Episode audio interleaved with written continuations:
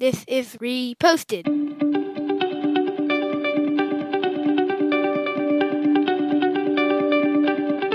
Every morning, Larry and I dig into a quote or idea that has caught our eye. Our hope is that our chat inspires you to never stop thinking and possibly challenges you in a new way. If you'd like to help support the show, please visit patreon.com slash reposted. Thank you for stopping by. Today we're joined with our monthly visit from Brandon Doble. Thank you for joining us today, Brandon. I'm going to keep talking. We have a quote from Brian Elmquist of The Lone Bellow in his lyric from the song Dried Up River that came out earlier this year. He says in one of the verses, I want to be grateful for the food on my table instead of eating each other alive. I think the song in general, if you guys listen to it or what your take on it is, is interesting. But basically, the society we live in right now is obsessed with getting everything for yourself and taking it away from others. And I think this is a good reminder. I'm particularly interested in both of you because you both have kids and like the world we live in right now. Does this make you think any differently for the world you want to leave for your children? Start with you, Brandon.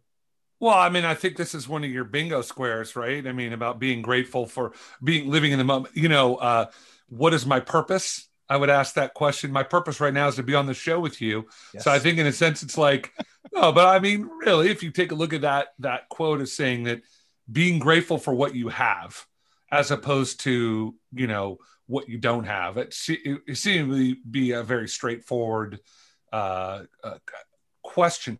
I think basically if everybody lived by that mantra, we my kid's life would be better in the future.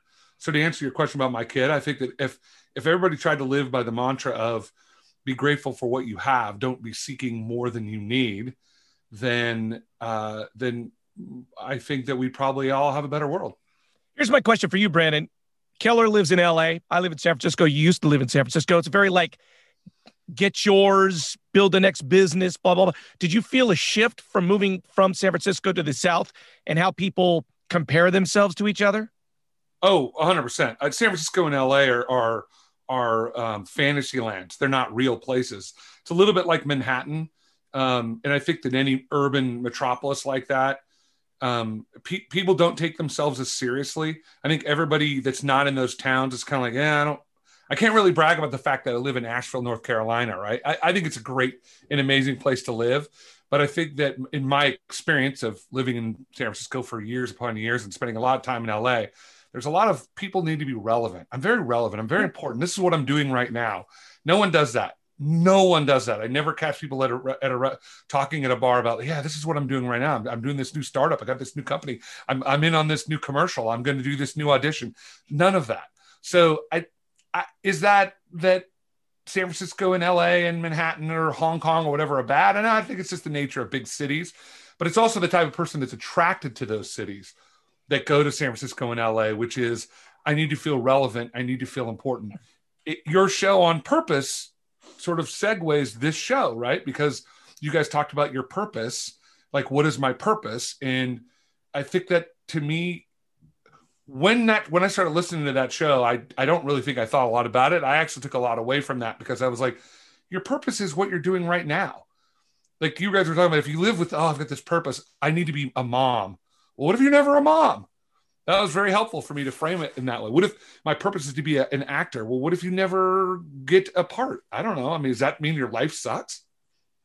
Yeah, I mean, we could have used this quote in that show, like, be grateful for what you have, and that's what your purpose is. I, th- I think it's interesting, and I don't know the answer to it, but like, what is enough? Like, if I make the national average per year and I can pay my bills, is that enough? Like, at what point are you getting what you need versus getting more than you need? And I think that's a delicate balance that people have to deal with because I mean, there's priests or monks that that don't take a salary and have a vow of poverty their entire lives, and they live what they say to be fulfilled lives and then there's billionaires and there's everything in between so i don't really know what what the um, what you strive for like when you when can you feel content? Like i don't i don't know if you can because i think you should always be doing more but like not with greed. So i mean do you feel content brandon or do you always are you striving for something no i'm never right content. I'm never content. But i think that what you're saying is um, we're, I think my purpose is to strive for contentment in the moment. That's honestly my purpose. Like it, it, there's there's there's things that we can control and there's things that we can't control. Larry referenced the AA, uh, you know, um, book. You know, sort of like the God grant me the serenity to know the difference type thing. Um, you you were saying uh, be happy for what I, you, you were saying. I always want to be doing more. You want to be doing more because you feel that as a value in your own life you say doing doing something is better than doing nothing. But that doesn't mean you're just sort of like but if i don't achieve this or if i don't build that house or if i don't get this commercial i'm a terrible person. You just find value in doing. So in a sense you're sort of answering your own question here right? Yeah i think so. I think this uh, quote's interesting in that it's the epitome of our the world we live in right now. I want to be grateful for the food on my table instead of eating each other alive. Isn't there like a middle in there? Isn't there like uh, instead of eating the guy next to you, kind of figuratively or literally, and being thankful for the food, just sort of maybe asking a question? I don't know. Just seems like this. That's what goes on in this world. You can't be thankful and also hate the person for having the job you want. I don't know. I just feel like there should be a little bit more middle, and I think that's what he's kind of getting at with this lyric well you guys are in a sense if you follow the buddhist path and I, I know this isn't a religious show but this idea in buddhism is to remove desire that if you remove desire you remove pain and suffering. So in a sense you say if i don't want something i'm not going to suffer for not having something.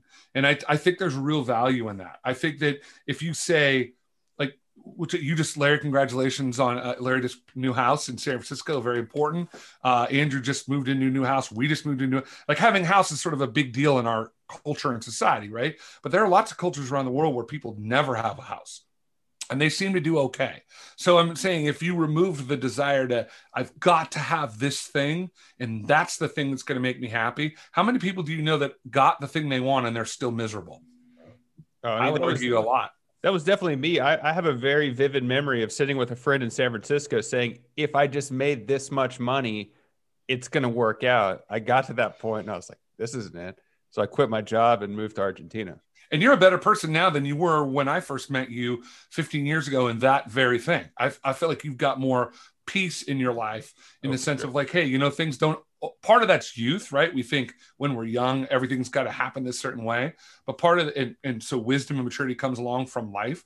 Part of it is also just accepting that, hey, things aren't necessarily always going to work out the way I expected them to work out. And even if they do, I might not be happy. Yeah. I think I want to point out that like Larry was talking about this one lyric. The chorus says, "What is life all about? Giving back the love we found. I'm so tired of the scream and shout. We're all drinking from that dried up river." So I think the song takes that into consideration. Um, but so glad you brought up that lyric. I when I saw this lyric, I thought of the movie The Lion King. Mm. You know, Mufasa gets kicked out, goes away because Scar takes over and turns the land into this dried up river instead of all of the animals re- realizing that the circle of life is important, kind of hijacks that idea, and they all end up drinking from the dried up river because they follow Scar, who uses power play to not run the jungle in the equity model. Mufasa. Wow. Scar, Mufasa. Something wow. else about living in the moment that I thought um, could apply to this. We said probably, I don't know when it was last year, maybe last summer. Like if you feel the need to be on your phone, then you're probably not having a very good time.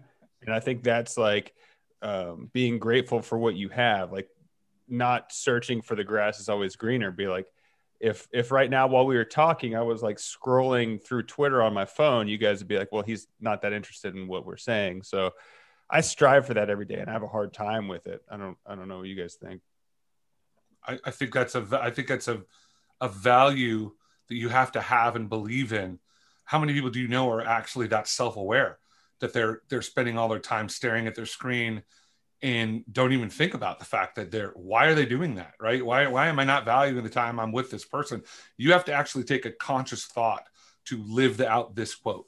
You have to say i am not going to take from somebody else in order to be happy. I'm just going to be present in the moment. I think i think that takes a lot of work in this society especially well, if you want to steal from Larry's bank account, his PIN is one, two, three, four. You can find Brandon at How I Got That Way podcast. I was on it. Check it out. We got signs all over this. Check out our YouTube page, reposted podcast on Facebook, Twitter, Instagram. I'm Andrew Keller for The Lone Bellow saying thanks for